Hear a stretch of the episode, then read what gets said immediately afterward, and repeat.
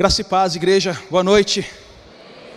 Fico constrangido depois de tanto título. Fui procurar até quem é esse Rodrigo Alcântara, viu?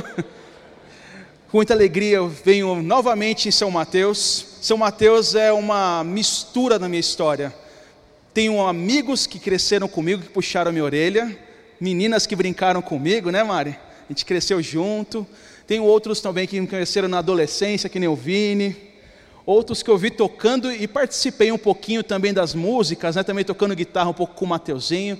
Olha, é, São Mateus é uma, é uma história muito bonita na minha vida e ver essa igreja tão consolidada, tão fortalecida é, é abençoador na minha vida. Eu tenho que falar, tenho que rasgar, tenho que rasgar mesmo cedo. Pastor Ramires e Pastor Dárcio, é, ao observar toda a história depois do acidente que ocorreu no antigo templo, aquilo foi para mim, sabia, meus irmãos? O exercício de perseverança, o exercício de resiliência que foi desenvolvido nessa igreja, fez assim, sonhar em ser um pastor como o pastor Ramires é, um pastor como o pastor Dárcio é. Eu louvo a Deus pela sua vida, viu, pastores? E agradeço assim por serem instrumento de Deus, sendo inspiração para mim. E sem mais, deixa eu me apresentar, né? deixa eu apresentar minha família também. Hoje eu não vim sozinho, vim acompanhado da minha digníssima Flávia Tofanelli. Ela está ali atrás, ela vai dar um tchau bem discreto para vocês. Ela não quer ser vista. e a minha filhinha Diana, que tem dormido no meu espaço da minha cama. Então hoje eu conquistei um bom espaço no sofá. E ela dorme hoje muito bem no colchão. Mas tem sido bênção na minha vida, transformou minha vida. Ser pai é uma bênção. Recomendo para os que estão em dúvida. E é isso mesmo. Vamos abrir nossas Bíblias? João 17, 21. Desejo falar com os irmãos hoje sobre uma unidade comum, ou uma comunidade, a comunidade que Deus ele sonhou para nós como igreja. O tema desse sermão será então comum unidade, o sonho de Deus para a sua igreja. João 17, versículo 21. Eu lerei somente um versículo só. Quem achou, de um amém bem forte. Oh, glória a Deus. Vamos lá então. Vou ler na versão nova, versão transformadora. É um pouquinho diferente, mas a essência do texto ela permanece. Minha oração é que todos eles sejam um, como nós somos um, como tu estás em mim, Pai, e eu estou em ti. Que eles estejam em nós, para que o mundo creia que tu me enviaste. Minha oração é que todos eles sejam um, como nós somos um. Como tu estás em mim, Pai, eu estou em ti. Que eles estejam em nós, para que o mundo creia que tu me enviaste. Entre 1599 e 1601, William Shakespeare escreveu uma das suas maiores obras, no qual podemos sempre nos recordar essa famosa peça literária, ela repercutiu tanto na literatura mundial que filósofos, escritores, linguistas, teatro, música, foi, foi muito adaptado. Eu quero falar sobre Hamlet. E nessa história de Hamlet existe uma frase muito famosa, muito conhecida, que imagino que muitos conheçam: ser ou não ser, eis a questão. Ser ou não ser, eis a questão. Eu quero falar com os irmãos hoje sobre uma comunidade que Deus sonhou, uma comunidade que Jesus orou para que ocorresse. Jesus orou para que nós estivéssemos reunidos hoje como igreja. E a pergunta que eu faço para você nesse momento é: ser uma comunidade ou não ser uma comunidade? Nesse texto, eu encontrei cinco verdades, cinco aspectos que provam que Jesus ele tinha uma grande intenção para a sua igreja. O primeiro ponto que eu enxergo é que Jesus ele ansiava, ele desejava essa unidade. O segundo aspecto é que ele demonstrou um exemplo de unidade. O terceiro aspecto que existe é que vai haver desafios para essa unidade. O quarto aspecto é que haverá benefícios na unidade com Cristo. E finalmente, o último aspecto que eu quero falar é sobre o deslumbramento, o alumbramento da cidade pela unidade. Eu vou começar então falando sobre o desejo pela unidade que Jesus tinha.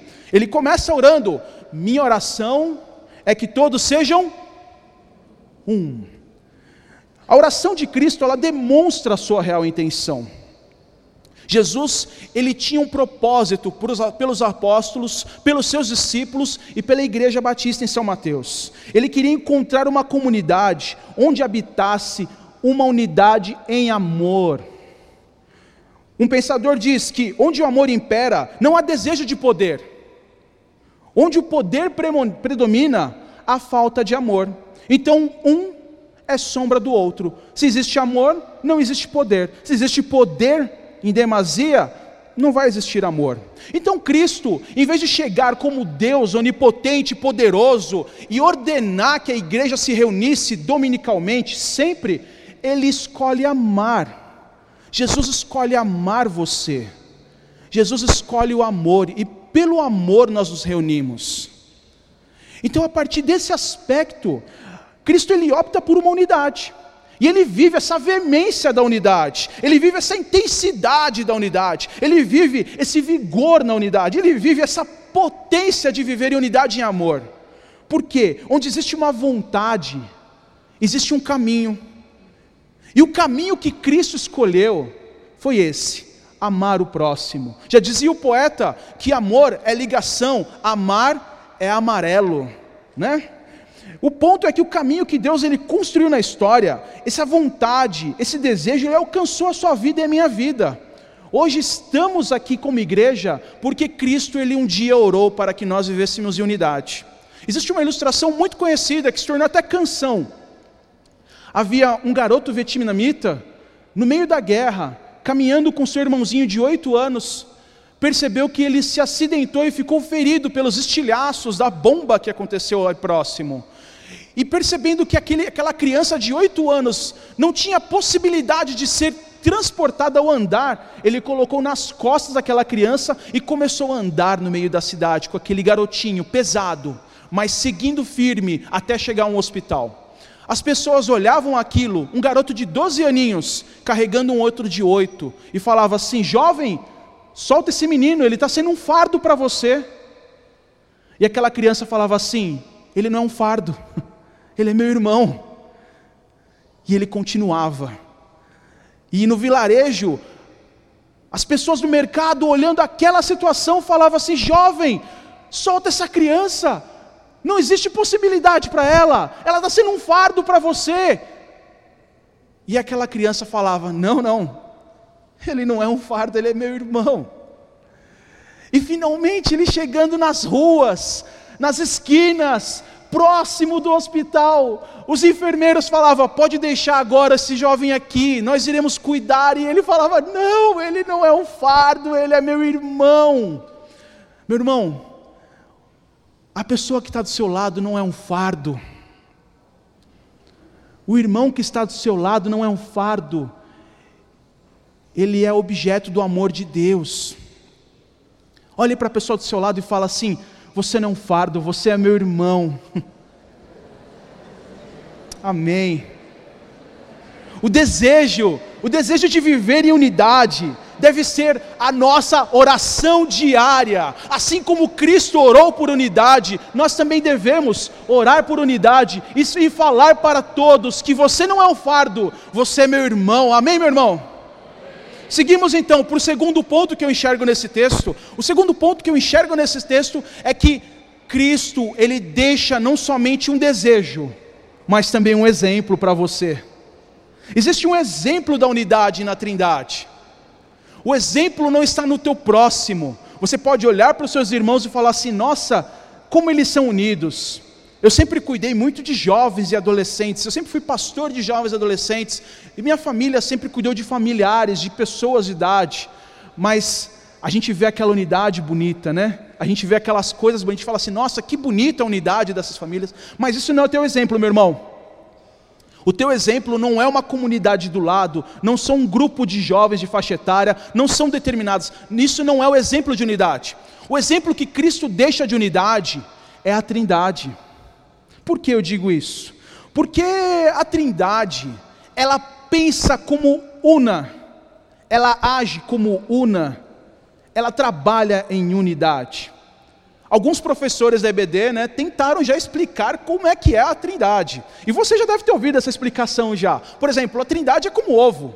Ela tem o que? A clara, a gema e a casca. Eu tive que falar no meu concílio, que foi recente. A trindade é como água. Ela tem três estados. Ela tem o estado Amém, exatamente. Eu aprendi uma nova agora com os adolescentes. A trindade é que nem a nossa calça. Ela é plural e singular aqui em cima.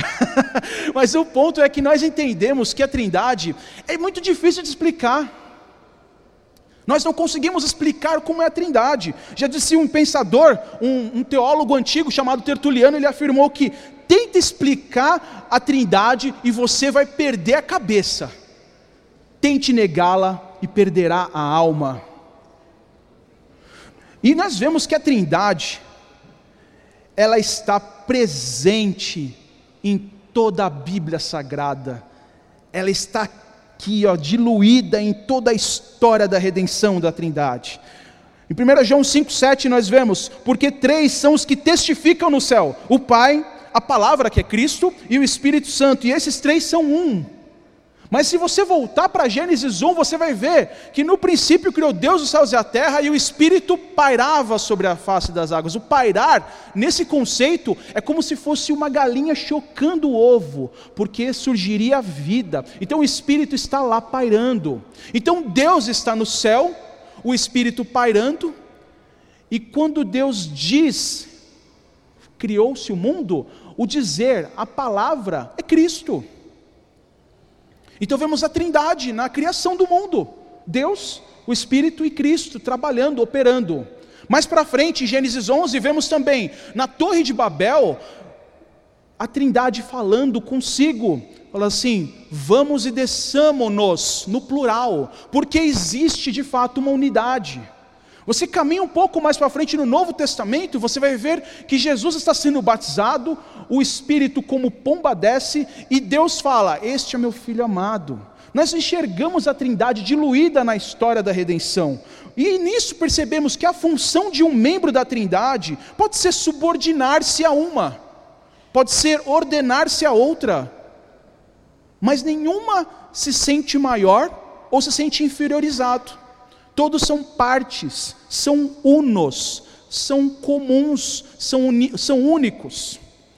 E esse é o nosso maior exemplo que Cristo deixa, porque ele fala já no texto: a minha oração é que todos eles sejam um, como nós somos um, como tu estás em mim, Pai, e eu estou em ti. Ser igreja, meus irmãos, ser unidos, ser comunidade, é enxergar a Trindade e almejar ser como ela. A Igreja Batista de São Mateus, por mais diversa que seja, por mais múltipla que seja, ela deve pensar e viver em unidade, assim como a Trindade vive em unidade. Amém, meu irmão? Por último, sobre a Trindade, ainda quero falar um ponto que existe uma palavra do, do, da teologia também oriental, da parte do, de Agostinho, do, do ponto lá do, outro, do outro extremo do Oriente, né? não vou complicar, eles falam sobre um termo chamado pericorese, que é a ideia que a trindade ela anda em conjunto, de mão dada. E nesse ponto, ao andar de mão dada, uma hora ela se aparece, na outra hora ela se aparece, na outra se aparece. E ela deseja que você participe dessa dança. É um exemplo que as pessoas tentaram demonstrar através da trindade. Em suma, viva a unidade como a Trindade vive. O terceiro aspecto que eu quero falar nessa noite, já falei sobre o desejo, já falei sobre o exemplo, e o terceiro ponto que eu quero falar com vocês é sobre o desafio para viver em unidade. Olha, não é fácil viver em unidade, não, viu? A gente conversa muito na teoria, mas na prática dá trabalho. Vamos, por, por exemplo, na minha casa, onde somos em três: eu, minha senhora digníssima Flávia, esposa, e o meu cotoquinho Dianinha. Dianinha não tem muita voz ainda, né, mas já está pegando seu espacinho. Mas, por exemplo, a Flávia. A Flávia fica brava comigo, meus irmãos, porque eu deixo uma toalha molhada na cama. Ah, a Flávia fica brava comigo se eu esqueço de repor o papel higiênico. Vou agora vou, vou expor lá também, vou expor ela. Eu fico bravo com a Flávia quando ela deixa a pasta de dente lá aberta. Não é? Se duas pessoas a gente não consegue viver em unanimidade, porque unanimidade é diferente de unidade, tá? Vou repetir: unanimidade é diferente de unidade. Se na minha casa não existe unanimidade, por exemplo, eu quero assistir um filme de, de terror, eu gosto de filme de terror, e a Flávia gosta de filme romântico. A gente briga no Netflix, fala, poxa, Flávia, brincadeira.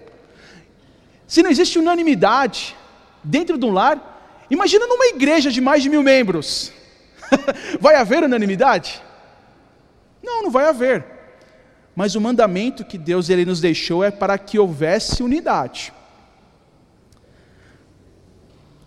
Às vezes o irmão do seu lado não pensa da mesma maneira que você. Às vezes o irmão do seu lado tem opiniões que são contrárias à sua. E nem por isso ele é menos bíblico ou mais bíblico que você. Está entendendo? Eu vou te dar um exemplo bíblico para você. Atos 15, de 36 a 41, não precisa abrir sua Bíblia, vou te contar a história. Temos uma famosa história do apóstolo Paulo, um grande homem de Deus, Barnabé, um grande homem de Deus, e João Marcos. João Marcos, um jovem discípulo de Jesus, observando todas as empreitadas do apóstolo Paulo, ele fala: Eu quero ser igual a esse homem de Deus, eu quero ser a esse homem homem extraordinário que prega e anuncia o evangelho em todas as nações. Eu quero ser como o apóstolo Paulo. E João Marcos, decidido a ser tão parecido com o apóstolo Paulo, sai em missão, em viagem com, com o apóstolo Paulo e Barnabé. E aí, no meio da viagem, ele percebeu que anunciar o evangelho não é tão bom, não, viu? Dá um trabalhinho. Tomou chicotada passou fome, teve dificuldades, a cama com travesseiro cheirosinha não tinha. Anunciar o evangelho dá trabalho. E João Marcos fez o quê? Foi embora. O apóstolo Paulo falou assim: esse jovem, ele não serve para missão, ele não serve para ser missionário como nós. Não chame mais. E Barnabé, como bom homem de Deus também, voltou. Voltou para discipular e pastorear o João Marcos. Quem que está errado nessa história? Ninguém está errado nessa história, meus irmãos. Porque a missão do apóstolo Paulo é digna.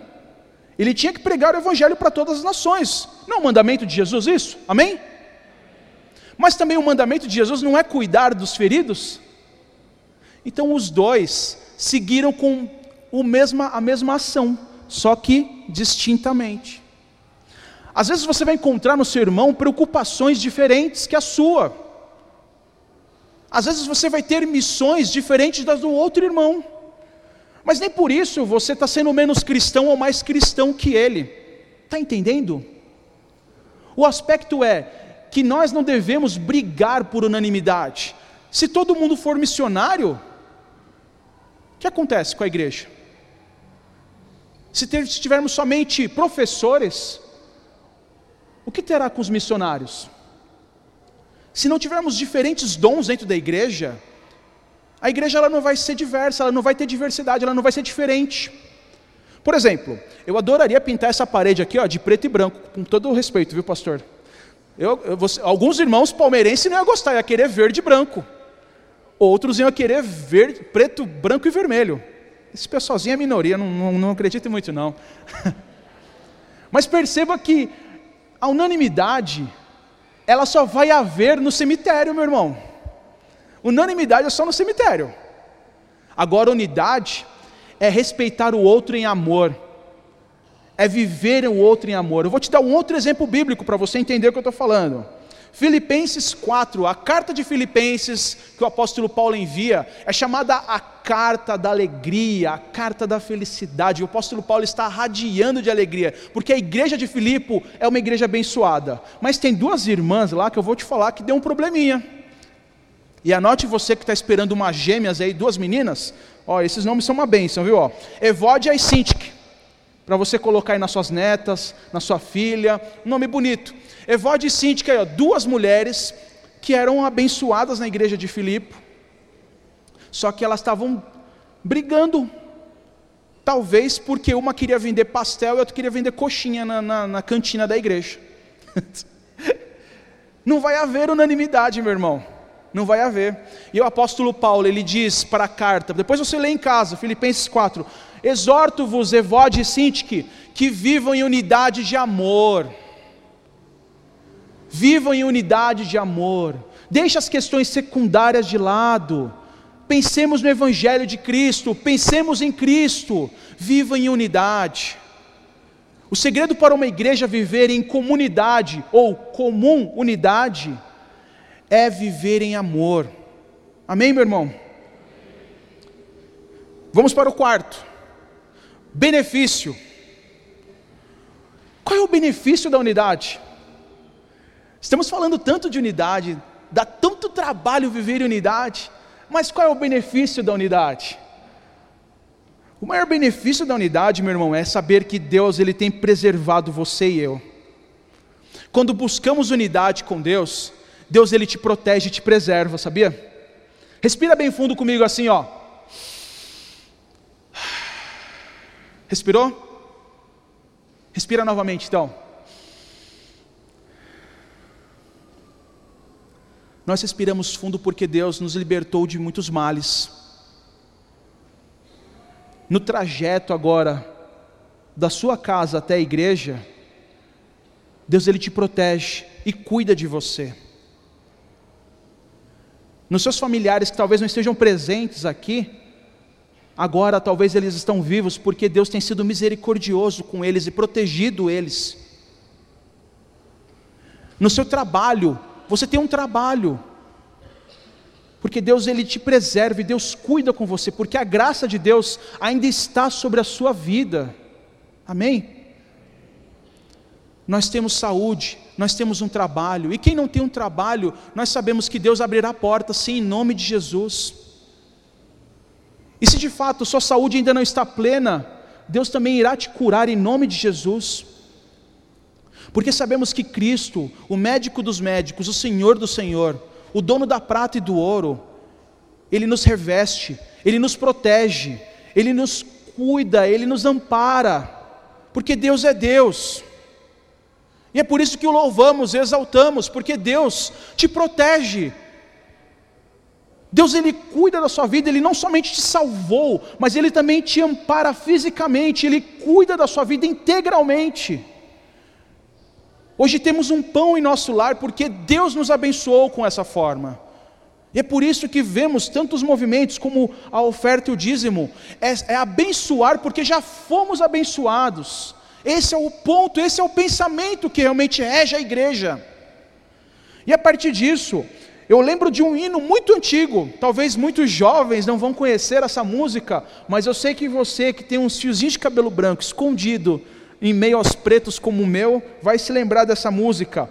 Não desanimes, ó coração, Deus velará por ti. Põe tua angústia na sua mão, Deus cuidará de ti. Nas horas negras, de angústia e dor, Deus velará por ti. No doce abrigo e tentações, Deus cuidará de ti. Quando em tristeza ou provação, Deus cuidará de ti. Nas amarguras e tentações, Deus cuidará de ti. E chegamos ao refrão. Deus cuidará de ti, tudo Ele vê, tudo provê, se não te deixará, Deus cuidará de ti. Recebe, meu irmão, essa bênção? Recebe essa confirmação? Deus cuidará de ti, meu irmão, não importa o que seja. Deus prometeu que não abandonaria a sua igreja.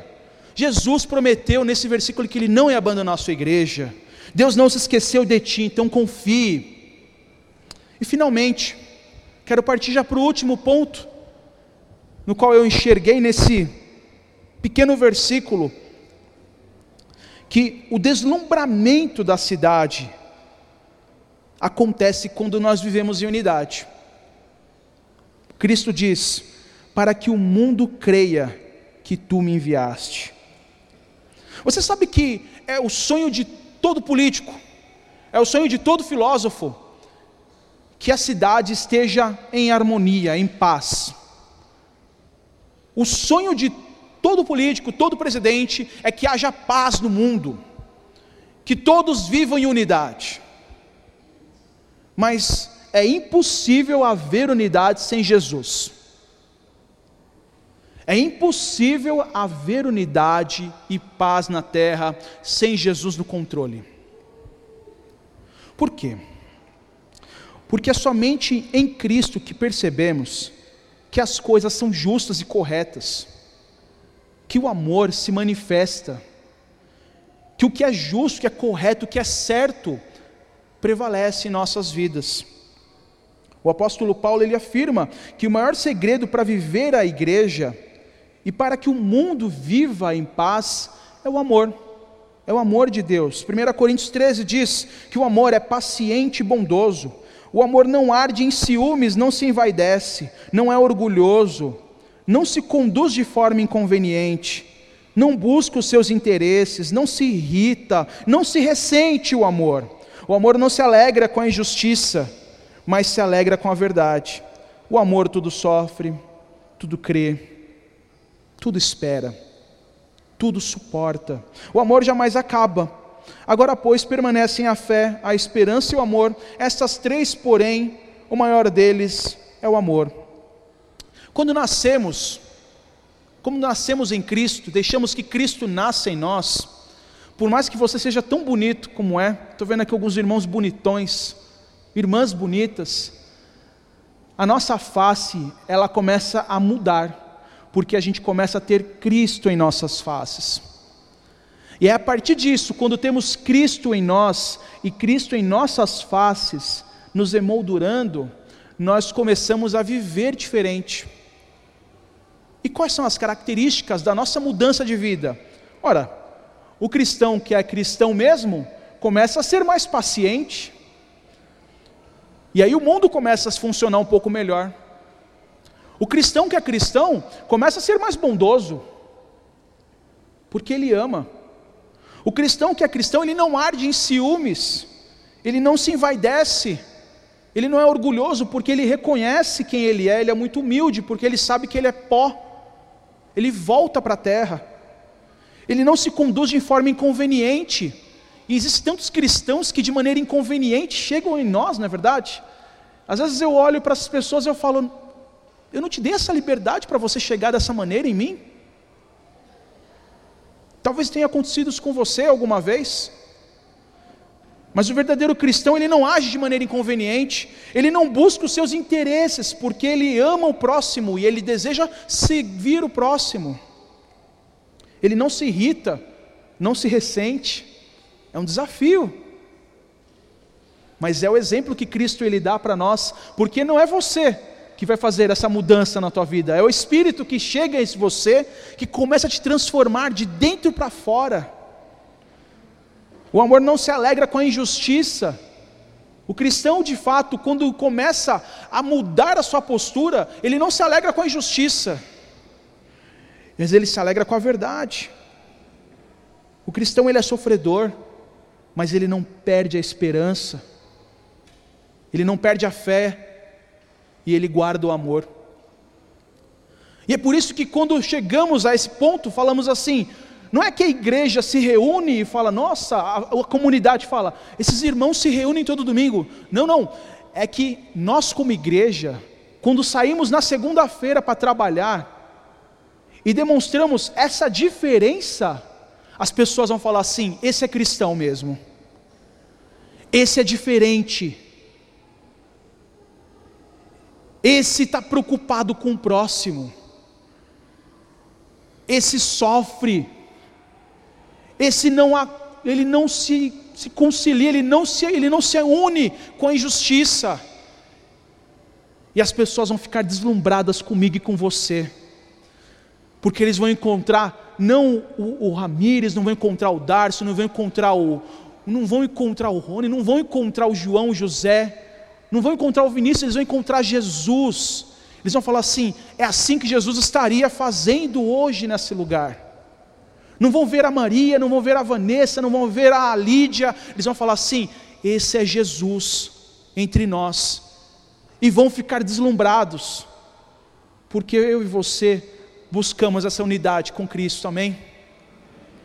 É a partir desse ponto que nós seremos exemplo na nossa comunidade. E não começa hoje, começa amanhã, começa na segunda-feira, começa no trânsito, quando aquele carro te fecha, e você fala assim: ô oh, abençoado, vai na paz. começa no serviço, quando aquela pessoa, ela fofoca a teu respeito, e você, ao invés de difamá-la, você ora e intercede por ela porque a tua missão como cristão é orar e interceder por todos do mundo. Começa amanhã, quando a tua família não te entende e é injusta com você, mas mesmo assim você age com respeito e com amor, porque você sabe que maior mandamento há do que há de receber, de obedecer o pai e mãe. Começa amanhã. Hoje é só um treinamento, meus irmãos. Hoje aqui é só um, um, treinamento que nem um campo de guerra. Nós estamos aqui somente se preparando para a guerra que virá amanhã. É a partir de amanhã que de fato haverá provas. O deserto começa se você de fato está preparado para amar o teu próximo. Se você de fato é uma comunidade com Jesus. E o meu desejo e minha oração é que a Igreja Batista São Mateus, todos os membros aqui, vivam uma comunidade, porque estamos precisando muito de cristãos nesse mundo, sabia? Tem acontecido muita intolerância, muita injustiça, muita falta de amor nesse mundo. O Brasil precisa de mais cristãos, pessoas que vivem em unidade com Jesus. É somente quando você e eu nos conscientizarmos e deixarmos que o Espírito trabalhe em nossas vidas, faremos diferença e o mundo melhorará. A corrupção vai diminuir, a criminalidade vai cair, a bandidagem vai cair, porque sabemos que é somente quando temos Cristo no coração que o mundo vai se transformar e haverá unidade, sim. E eu encerro contando novamente que entre 1599 e 1601 William Shakespeare escreveu uma das mais famosas peças literárias, que ainda repercute na literatura mundial, chamada Hamlet, onde a maior frase desse livro diz: ser ou não ser. Nessa noite, meu irmão, eu te desafio e te provoco. Ser um cristão ou não ser um cristão? Viver em unidade ou não viver em unidade com Jesus? Vamos orar? Baixe sua cabeça. Senhor meu Deus e amado Pai, nesse momento, ó Pai amado, eu venho orar pela tua igreja e orar com a tua igreja, Pai amado. O meu desejo neste momento, ó Pai amado, é ser da tua palavra, ser teu instrumento e anunciar para eles, ó Pai amado, que o Senhor ainda continua orando por cada vida aqui presente, ó Pai amado. Que o Senhor continua intercedendo e protegendo por cada vida dessa igreja, Pai amado. Pai querido, eu te peço também, Jesus, que o Senhor nos ensine a amar mais o próximo a sermos mais pacientes, ó Pai amado, com aqueles que agem com ignorância com a gente, ó Pai. Te pedimos, ó Pai amado, que o Senhor nos ajude a enfrentar os nossos ciúmes, nossas vaidades, nossos orgulhos, ó Pai, porque não queremos ser mais conduzidos, ó Pai amado, pelos nossos desejos, queremos ser conduzidos pelo desejo do Espírito Santo, ó Pai amado. E mais, ó Pai, te pedimos, ó Pai amado, que o Senhor nos ajude a sermos mais parecidos contigo. Nos ajude, ó Pai amado, a entendermos a tua vontade, onde o Senhor nos colocou e o Senhor nos enviou. Nos abençoe, Senhor Jesus, e nos conduza em paz, em segurança. Proteja nossas famílias, proteja nossos líderes, proteja os nossos pastores, ó Pai amado. Abençoe a vida do pastor Ramires e do pastor Dárcio e de tantos outros pastores que temos hoje em Batista São Mateus, ó Pai amado.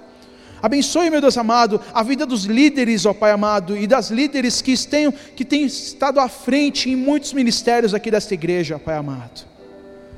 E também, ó Pai amado, abençoe cada vida, ó Pai amado, que está angustiada nesse momento, que precisa de Ti, ó Pai amado, que necessita de Ti, Jesus.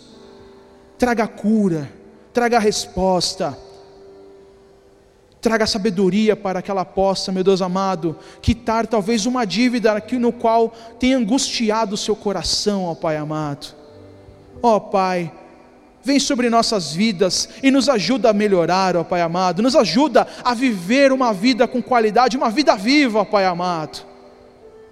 Nós te pedimos, ó Pai amado, em nome de Jesus, que o Senhor nos proteja, nos proteja do malvado, do maligno, ó Pai amado.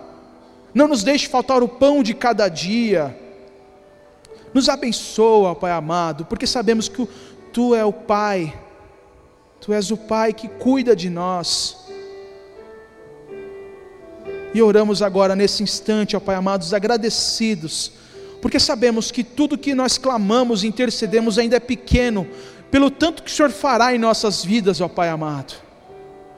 Nós te agradecemos em nome de Jesus. Amém e amém. Que Deus te abençoe, meu irmão. Obrigado pelo carinho.